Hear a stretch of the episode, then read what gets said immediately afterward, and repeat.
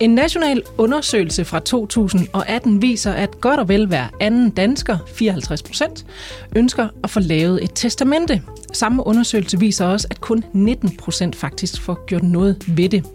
Men ifølge mine gæster i programmet i dag, så burde alle få gjort det. Og så er det faktisk heller ikke så svært, når man først kommer i gang. Velkommen til Kejseriet. Jeg hedder Anne Kejser. Og velkommen til øh, min øh, første gæst i programmet i dag, John Hansen, pensionsspecialist i øh, Jyske Bank. Velkommen til dig, John. Tak. Og øh, John, som jeg lige øh, sagde i introen, så er der altså stor forskel på, øh, hvor mange der ønsker at få lavet et testamente, og så hvor mange der rent faktisk får øh, gjort noget ved det. Hvad er det, tror du, der, der afholder folk for at få skrevet et øh, testamente? Jamen, det er jo et godt spørgsmål. Jeg tror, at nogle gange så tror de bare, det er så øh, voldsomt besværligt. Altså hvis vi har kunderne inde i stolen, og vi snakker om mulighederne og idéerne med at lave testamente, så køber langt de fleste kunder ind på ideen. Øh, men der er måske ikke så mange, der så alligevel får gjort noget ved det bagefter. Vi er jo afhængige af, at de tager sig sammen og går til en advokat for at få det lavet, for vi kan ikke hjælpe dem med at lave det. Vi kan kun føde ideen, og så har vi jo øh, nogle advokater, der skal hjælpe dem med at lave det. Og hvad er det, de tror, der er så besværligt ved det her? Jamen, jeg tror, det er, det er et spørgsmål om både øh, ja, pris kombineret med øh, at de, de bliver afklaret øh, omkring, hvad det er, de vil. Altså, de skal jo tænke nogle tanker, for mm. at de kan få det lavet. Som måske ikke øh, umiddelbart altid er så behagelige tanker. Det handler om øh, død. Og det gør det jo. Det er noget, det, der kan... Det er ikke alle, der har lyst til at snakke om det. Nej, øh, så sådan en, altså, det her u- lidt ubehagelige emne, kombineret med, at der også er nogle øh, penge, øh, nogle udgifter ved det, og også noget ja. tid, der skal bruges osv. Nogle tror måske, det er dyrere end det er. I virkeligheden koster det faktisk ikke så mange penge. Det er nemlig også noget af det, vi kommer, øh, kommer ja. ind på i programmet i dag, hvor meget det egentlig koster. Øh, men, øh, men det vender vi tilbage til lidt senere. Som jeg sagde, så er der altså også 19 procent, der så rent faktisk får gjort noget ved det her med, med at få lavet testamente. Og hvem er det, der så, der så øh, får taget sig sammen og, og får gjort noget ved det? Jamen det håber jeg i virkeligheden, at, at det er mange, der gør. Fordi man kan sige, uanset øh, hvem man er, så er det jo faktisk en god idé at få lavet et testamente. Uanset om man er enlig, jamen hvem skal så arve mig, hvis ikke jeg sådan lige umiddelbart har en ægtefælle eller, eller en partner, jeg vil til gode se, eller nogle børn, jamen så er det jo også lidt vigtigt at få taget stilling til, hvor, hvor skal de penge, jeg efterlader, så ind hende. Og selvom man er gift øh, med fælles børn, jamen så er det også en god idé at lave et testamente for at sikre hinanden bedst muligt af, hvis nu at en af os skulle gå hen og dø. Og så er der selvfølgelig øh, jo alle de øh, kombinationer indimellem, han er sagt, med dine og mine og vores børn og, og alt muligt, hvor det er jo også er utrolig vigtigt. Så, så for mig burde alle faktisk lave testamente. Det er jo sådan en burde-ting jo, ja. men hvem er det, der får gjort det så?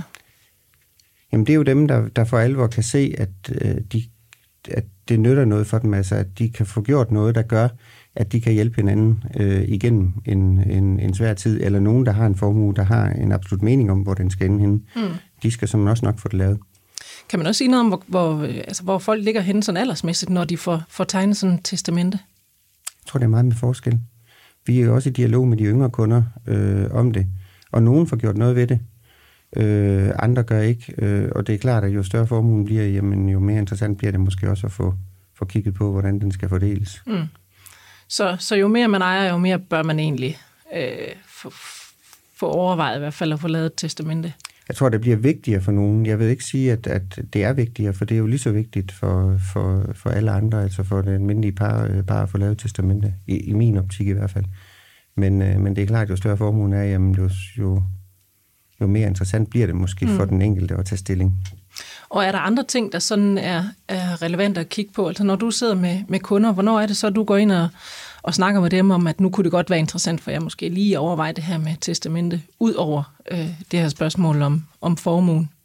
Ja, altså det er klart, hvis vi sidder med en enlig, der har en pæn formue, så, så er det jo vigtigt at få, få, få sat nogle tanker i gang. Øh, og så vil jeg også sige, at vi, vi gør det altså også over for øh, de helt unge par med, med, med børn. Øh, uanset om de er gift eller ikke er gift, så, så gør vi dem opmærksom på, at vi synes, det kunne være en god idé at få lavet testamente. Altså for mit eget vedkommende kan jeg sige, at min kone og jeg, vi fik lavet testamente, da vi fik vores første barn. Og det gjorde vi ud fra den betragtning, og det var bestemt ikke, fordi vi var formue, men vi gjorde det ud fra den betragtning, og sige, jamen hvis en af os dør, så er det jo vigtigt, at mest muligt tilfælde længst levende, øh, med, som så giver vedkommende mulighed for at og, skal man sige, afregne med børnene, mm. og så stå fuldstændig frit stillet i forhold til økonomien. Så det er en måde at så sikre sin partner, det kan man sige, også det er, selv ja, en ung ja, alder. Ja, præcis. Lad mig øh, byde velkommen til den næste gæst i programmet. Det er Anne Kjærhus Mortensen, som er advokat med speciale i familie- og afret og indehaver af ret og råd i Aarhus. Velkommen til, Anne. Tak. Hvem eller hvad, kan man sige, testamenterer folk oftest til? Jamen, man kan sige, der er jo sådan to grupper, hvor man kan se, at der er man sådan særlig opmærksom på, at man skal, man skal få lavet testamenter. Dels, som John er inde på, de enlige, de har en, øh, der kan man se en, en øget tendens til, at de er opmærksomme på, at de skal lave testamenter, og jeg synes også, man kan se en øget tendens til, at de begynder at tænke velgørenhed ind i det. Øh, og den anden gruppe, hvor, hvor de er blevet opmærksom på, at testamenter er rigtig vigtigt, det er i forhold til de samlevende, der jo i udgangspunktet slet ikke arver hinanden, uanset hvor mange børn de har, uanset mm. hvor lang tid de har boet sammen, men aldrig arver hinanden, mindre der er lavet testamente. Og det, det er heldigvis de fleste samlevende nu fået en opfattelse af. Der, hvor den stadig hænger lidt, det er i forhold til ægtefælderne.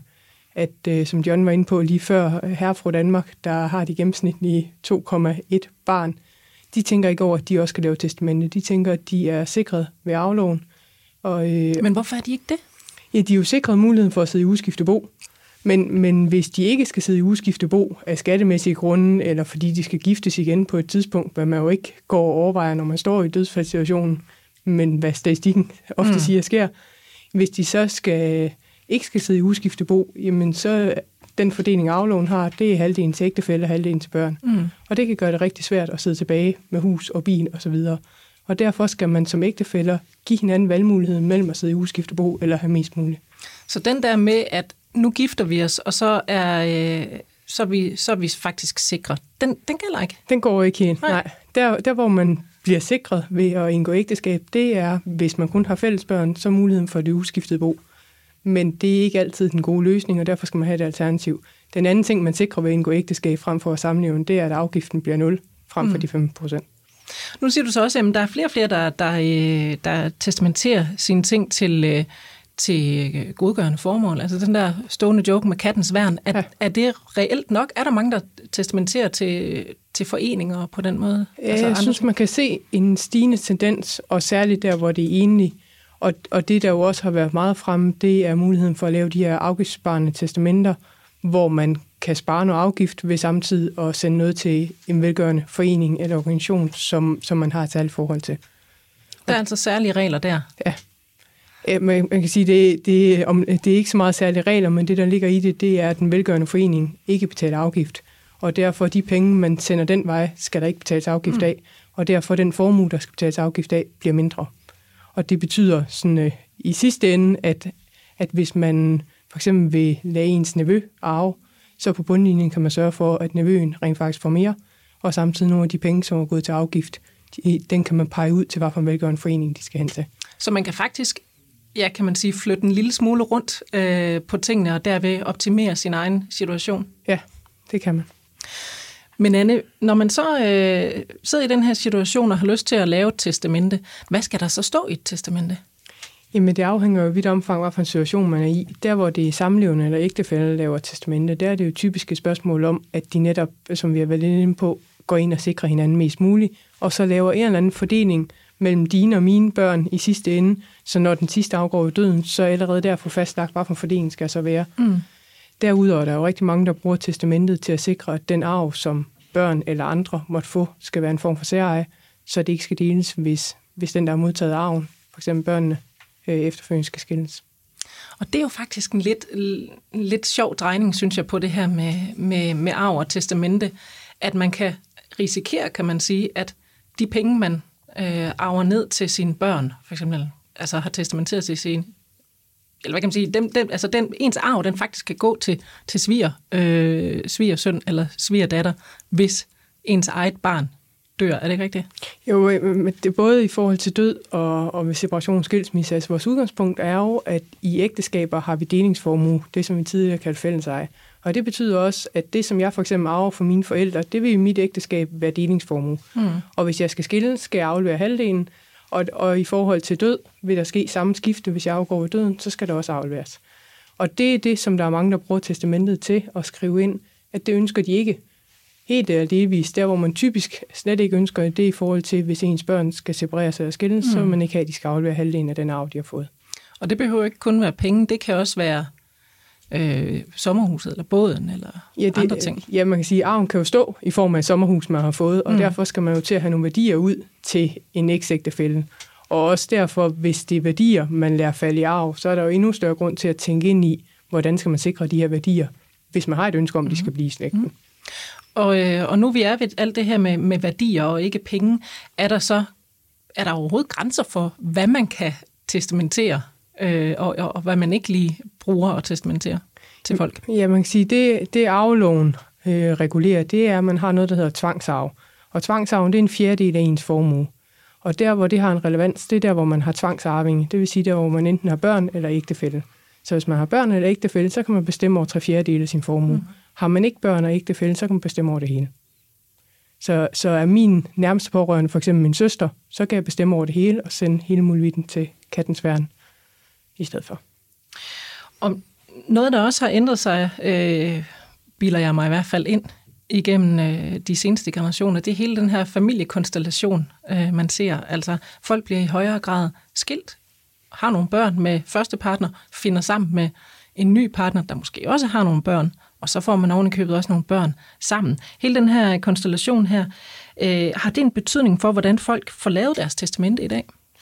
Ja, det, det har i hvert fald den betydning, at der, hvor det er ægtefælder eller samlevende, der er inde og sikrer hinanden, skal man være meget mere klar på, hvad der skal ske, når den længst levende afgår døden. Så det ikke bliver tilfældigt, om det er den enes forælder eller den andens forælder, der afgår døden først i forhold til, hvad for en arv, der bliver fordelt. Mm. Så man skal jo være opmærksom på, at når den længst levende afgår døden, så skal man have en eller anden fordeling, så man ikke får en konflikt mellem de her forskellige børnegrupper.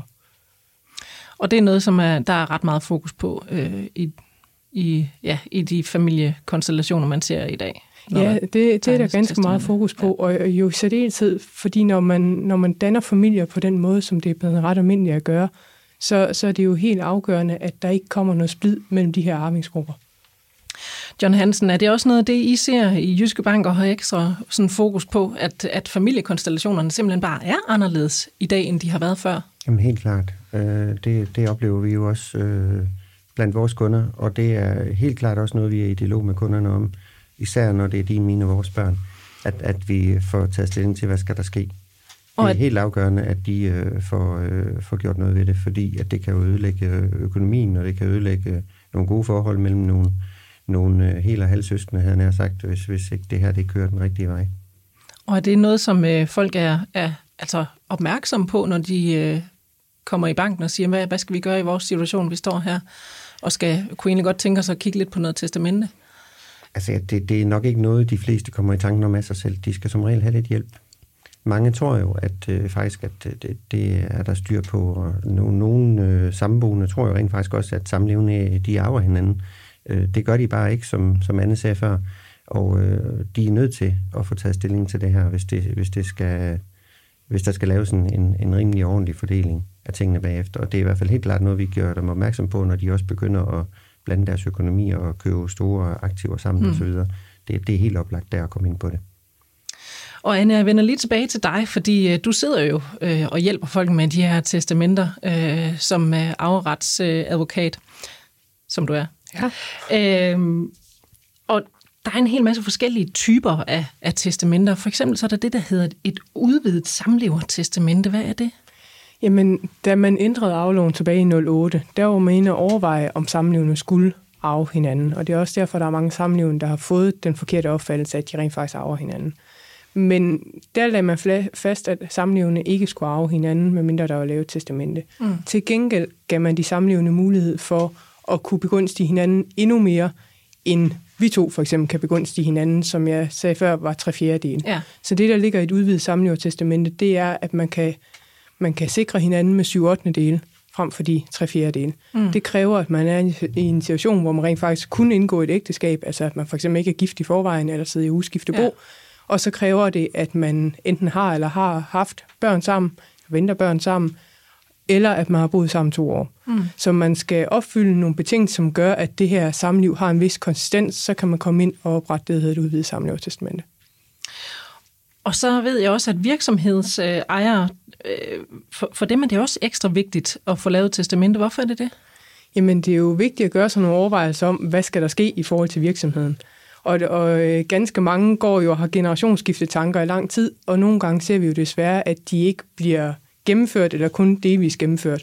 Og det er jo rigtig vigtigt, at man som virksomhedsejer gør sig nogle klare tanker om, hvad er det, der skal ske med ens virksom, øh, virksomhed, hvis man mm. afgår ved døden, og også afgår ved døden midt i et generationsskifte. Fordi alternativet er jo, at, at man står som bobestyrer, og man skal have fundet ud af, lidt på bagkant, om der er nogen, der rent faktisk kan drive det her videre, eller om man kan sælge det. Og der er det noget rarere, at virksomhedsejere selv har været aktivt inde og stilling til, hvad der skal ske. Og det gør det jo også nemmere for de efterladte gå ud fra. Det må man sige. Altså, så det er jo ikke kun for ens egen skyld og ens egen ønsker, det her med, at man skal lave testamentet. Det er lige så meget for at, at gøre livet lettere for, for dem, der lige har mistet. Ikke? Jo, en stor del af testamentet er jo et spørgsmål om at gøre livet lettere i en svær situation, og, og i særdeleshed sikre, at der ikke kommer unødige konflikter.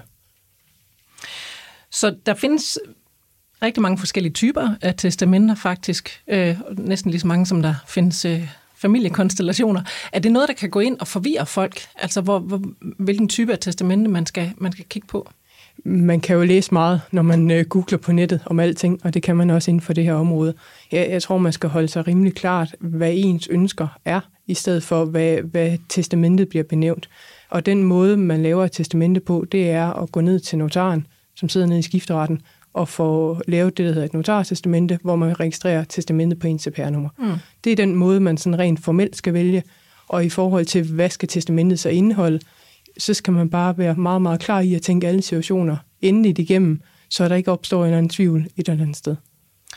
Og så er der jo alle de her øh, eksempler, hvor at folk ikke får lavet et testamente. Ja. Og hvis man nu ikke får lavet et testamente, og man så dør, hvem går ens øh, øh, værdier og penge til så? Jamen det afhænger jo af, hvilken situation man er i. Hvis man kun har en ægtefælle, i gåsøjne kun, men, men er man gift og har ingen børn, så arver ægtefællen det hele. Er man gift og har børn, så deler ægtefælle og børn med halvdelen til hver. Er ens, i, i hvert fald sådan moralt set, nærmeste pårørende en samlever, øh, og man ikke har nogen børn, så, øh, så kravler man op af i, i det, der hedder anden afklasse. Så er det ens forældre, der arver, og søskende, uanset hvor mange år man har været sammen. Har man samlever børn, så arver børnene alt. Og så kan man også komme længere ud i, i ledene, hvis man hverken har samlever, eller mand, eller børn, eller kone, eller noget som helst. Hvem er det så, der skal have ens penge? Ja, så, øh, så kravler vi op i anden afklasse op til forældrene, og hvis forældrene er afgået ved døden, så deres børn, altså ens søskende, eller hvis de er afgået ved døden, søskende børn osv. dernede af. Og er der heller ikke nogen i det, man kalder anden afklasse, så kommer man op i tredje afklasse, og der har vi vores bedsteforældre, og hvis de er afgået ved døden, hvad de statistisk øh, heldigvis næsten altid er, så, så er det deres børn. Og så stopper den der. Så hvis min nærmeste pårørende, for eksempel min fætter, så går staten ind og arver før fætteren. Så staten før fætter. Staten det, før fætter. det der den. Yes. Men mindre man så det får lavet testamente og siger, nu skal ja. fætter have det hele her. Ja. Nå, hvis man nu går i gang med at undersøge det her med testamente, og, og det at gøre sig klogere på, om det er noget for en selv, og det er det jo ofte, der er jo næsten ikke nogen grund til at lade være gå ud fra. Øhm, men så kan man altså støde på nogle ord, som man vist roligt kan sige, er fagord. Øh, og det må jeg sige, det, det stødte jeg øh, på, da jeg begyndte at læse om alt det her. Øh, der er noget, der hedder boafgift og tillægsboafgift øh, Anne. Og det var altså nye ord for mig, men øh, det er faktisk alligevel øh, relevant at kende, når man overvejer at skrive et testamente. Hvad er boafgift og tillægsboafgift for noget? Boafgift og tillægsboafgift, det er det, alle normale mennesker omtaler som arveafgift. Det er altså den afgift, vi betaler, når vi arver nogle penge. Og ægtefæller betaler ikke nogen arveafgift. Børn, børnebørn og samlever, hvis man opfylder de betingelser, vi er inde på lige før, med at man har boet sammen to år, de betaler 5% i afgift, og alle andre, de betaler 36,25 procent i afgift. Så hvis man for eksempel skal arve sin søster, så koster det 36,25 procent. Mm. Og det er altså også, øh, der, der, det er jo også en helt øh, øh, læring i sig selv at, at vide, hvor, hvor det er, det, det koster noget, og, og hvor mange procenter der er på den ene og den anden person osv. Jo, men, men, men et udgangspunkt om, at ægtefælde, børn, samlever, det er den, der kan være til billig afgift eller ingen afgift, og resten koster 36,25 procent. Sådan kan man så også ja øh, se det. Men nu siger du så, at det er jo det, man som udgangspunkt øh, alle andre kalder arveafgift. Hvorfor kalder man det så ikke bare det? Ja, det er fordi, det ifølge loven hedder bo- og tillægsboafgift. Så, så det er dengang boafgiftsloven, og derfor samme navn. øh, så, så det er i forbindelse med vedtagelsen af den, at, at man har benævnt det boafgift og tillægsboafgift. John, jeg kunne godt lige tænke mig at tage fat i dig, fordi øh, altså jeg, jeg må jo så bare erkende, at jeg bliver forvirret af alle de her øh, ord og øh, begreber, der, der er, når man, man kigger blandt andet på sådan noget som testamente her. Øhm, er det også noget, du oplever, når, når dine kunder kommer ind til dig, at det, det kan være lidt en jungle at finde ud af, øh, også med de forskellige afgifter, og øh, hvornår er man det ene og det andet i forhold til, an, til hinanden osv.? Jamen, det kan det selvfølgelig godt være, men, men jeg synes sjældent, at vi i vores rådgivning i banken går så tæt ind på det. Det handler mere om, hvis det er en, øh, nogle begunstigelser og sådan noget, hvor vi ender og snakker med kunderne om det, fordi der rådgiver vi, men når vi snakker testamente, så rådgiver vi på ingen måde. Vi øh, gør kunderne opmærksom på, at vi synes, det vil være en god idé at få lavet et testamente. Prøve at beskrive for dem, hvad de kan opnå ved det. Vi er nogle lavkager og sige, jamen, hvis du dør, jamen, så bliver fordelingen sådan her. Hvis du dør, bliver fordelingen sådan her. Hvis I lavede et testamente, kunne I få en anden fordeling og viser dem det. Og hvis de synes, det er en god idé, jamen, så anbefaler vi dem at gå videre til, til Anne, og så hjælper Anne dem forhåbentlig med at få tingene sat på skrift. Øhm, så så vi, bliver ikke, vi, vi kommer ikke ned i de der nørdede øh, begreber på samme måde. Øh, vi holder os så godt vi kan ud af dem. Mm.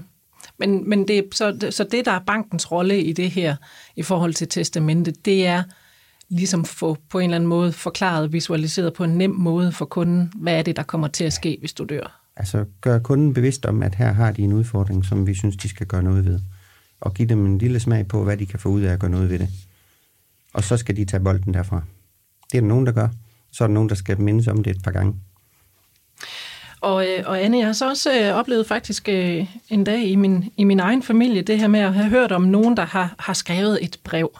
Øhm, en ofte ældre person forestiller mig, har skrevet et brev. De, øh, de ved godt, det er, det er ved at være, være op over, de er ved at gå bort, så de skriver et brev, putter det ned i, øh, i skuffen øh, ved siden af sengen der, og så er der nogen, der må finde det, når nu vedkommende er gået bort, og så, øh, så håber de på, at når der nu står, at Paul skal arve det, og Peter skal arve det, og Hanne skal have det her, så er det jo fint nok. Men det gælder ikke altid. Man kan ikke bare gå ud fra det, øh, der står i brev. Hvorfor kan man ikke det? Jamen, fordi afloven er rimelig konkret med, hvad der skal til, for man har et gyldigt testamente. Enten så kræver det, at man går en tur ned i skiftretten og får det noteret på CPR-nummer, eller også kræver det, at der er to uvildige vidner, som underskriver samtidig med, at man underskriver. Og hvis ikke man opfylder det, så er det i udgangspunktet ikke et gyldigt testamente. Så har vi nogle særtilfælde, og det er ikke der, hvor man skriver et brev og ligger øh, i skuffen, som bliver fundet mange år efter. Men vi har nogle særtilfælde, for eksempel i forhold til den, der begår selvmord. Og hvor man jo har en, en helt særlig forståelse for den situation, de står mm. i. Og derfor kan man lave, i og med de opfatter, som om de er nød, kan man lave det, der hedder et nødtestamente. Så hvis de har skrevet et brev lige før de begår selvmordet, og man ikke er i tvivl om, hvad meningen med det her er, så ligger man til grund. Men det ændrer ikke på det klare udgangspunkt om, der er to måder, man kan lave det gyldige testamente på. Det er enten notar eller vidner. Så man kan ikke, kan man sige, hvis man, hvis man ikke lige overgår at, at gå ned til dig og få skrevet testamente, så kan man altså ikke springe over, hvor gaden det laveste og lige sige, jeg skriver bare lige et brev selv, og så må de lige finde ud af det bagefter. Man kan nemt hoppe over mig, men, men man kan ikke hoppe over skifteretten eller vidnerne. Nej. Okay. Og øh, er der, ja, som du siger, så er der jo også nogle tilfælde, hvor man kan gøre det på, altså hvis det er et nødstilfælde. Øhm, men som udgangspunkt, så skal man have skrevet et testament, og som vi også startede med at, øh, at sige, at John han var inde på, det koster altså lidt penge, men måske ikke så meget, som, øh, som man regner med. Hvad koster det i udgangspunktet at få lavet et testamente? Det er jo meget forskelligt, fordi man kan hente gratis testamenter overalt på nettet. Øh, man skal ikke søge meget, før der dukker en del formularer op. Så det er der nogen, der bruger og går en tur ned til notaren, så koster det 300 kroner for notaren til at sætte deres stempel. Hvis man går til en advokat, er det typisk, selvfølgelig afhængig af, hvordan verden ser ud, men, men typisk kan man regne med en 5.000 kroner. 5.000 kroner, cirka. Ja. Så har, man, øh, så har man et testamente, men det, jo, det kan man sige, det gælder jo øh, indtil man går bort, det her testamente. Men alligevel så er det, jo, det er også en god idé indimellem at få ja, lige få pusset, øh, pusset testamentet af, få frisket det lidt op. Hvornår skal man egentlig gøre det, Anne? Jamen, man skal jo, det er jo lidt på samme måde som forsikringer og, og, og lignende, at man skal jo løbende gøre sig en overvejelse om de dokumenter, man laver, de passer til ens forhold. Mm. Og, og Bonus Pater øh, siger, at det skal man gøre hver femte år. Jeg tror, det er de færreste af os, som går alle vores øh, dokumenter af den art igennem hver femte år. Men hver eneste gang, der sker noget nyt i ens liv, at man får barn, eller man køber hus, eller man bliver skilt, eller når der sker sådan nogle store forhold i ens liv, så er man nødt til lige at, at gå blandt andet testamentet, men jo også forsikring og pensioner igennem, for om det opfylder ens behov. Så det kan man lige skrive sig bag øret. Øh, John Hansen, er det også noget, I minder jeres øh, kunder om, hvis der sker noget i deres ja. liv, at nu må I nok hellere lige... Ja, det, det, det prøver vi på. Altså, øh, det er klart, at hvis vi ved, at kunderne har lavet testamenter, og vi er vidne til, at der sker et eller andet i deres liv, der gør, at det der testamente kan være øh, forkert eller ikke 100% retvisende mere, så siger vi det til dem. Øh, det er selvfølgelig ikke altid, vi ved, at de har lavet testamente, men, øh, men øh, hvis vi ved det, så opfordrer vi dem til at få kigget på det, mm. hvis de tænker, at der kunne være behov for det. Vi ved jo ikke, hvad der står i det. Vi har jo ikke set det. Kunderne indleverer det jo ikke, så vi ved ikke, hvad der står i det. Men vi kan kun opfordre dem til at få kigget på det igen. Og så vil jeg sige, når vi snakker om 5.000 kroner, så kan det jo for nogen måske lyde af mange penge, men i virkeligheden, så kan det jo blive meget dyrere at lade være. Det skal vi jo huske. Det er jo også en forsikringspræmie, man har tegnet for at få tingene lavet, sådan som man gerne vil have det. Og ikke mindst en, øh, en forsikring for, at ens efterladte ikke bagefter kommer i voldsom øh, diskussion omkring øh, både penge og ting og sager. Så, så det er jo i virkeligheden ikke set med mine øjne mange penge, for det er jo en forsikring, man har købt sig for, at tingene sker, som man gerne vil have, de skal ske, og undgå ballade i familien. Det er en god pointe, John, som jeg synes, øh, vi skal slutte på. Altså, man passer på sin øh, efterladte, og så er det måske også øh, penge godt givet ud, så man ikke skal betale unødvendigt store afgifter, for eksempel. Ikke mindst. Der er altså mange, der ikke får taget sig sammen til at få lavet sådan et testamente, men det kan faktisk godt betale sig at afsætte både lidt tid og lidt penge til det. Om ikke andet, så for at sørge netop for de efterladte og gøre afprocessen så nemt som muligt. Tusind tak, øh, fordi I ville øh, kigge ind i dag og tale lidt om øh, testamente. Anne Kavus Mortensen, advokat med speciale i familie og afret og indehaver af Retteråd i Aarhus, og John Hansen, som er pensionsspecialist i Jyske Bank. Hvis du har lyst til at kontakte redaktionen, så kan du gøre det på mailadressen, der hedder anne og så er der altså et nyt afsnit af Jyske Banks podcast Kejseriet klar på fredag til dig. Jeg hedder Anne Kejser. Tak for nu og på genhør.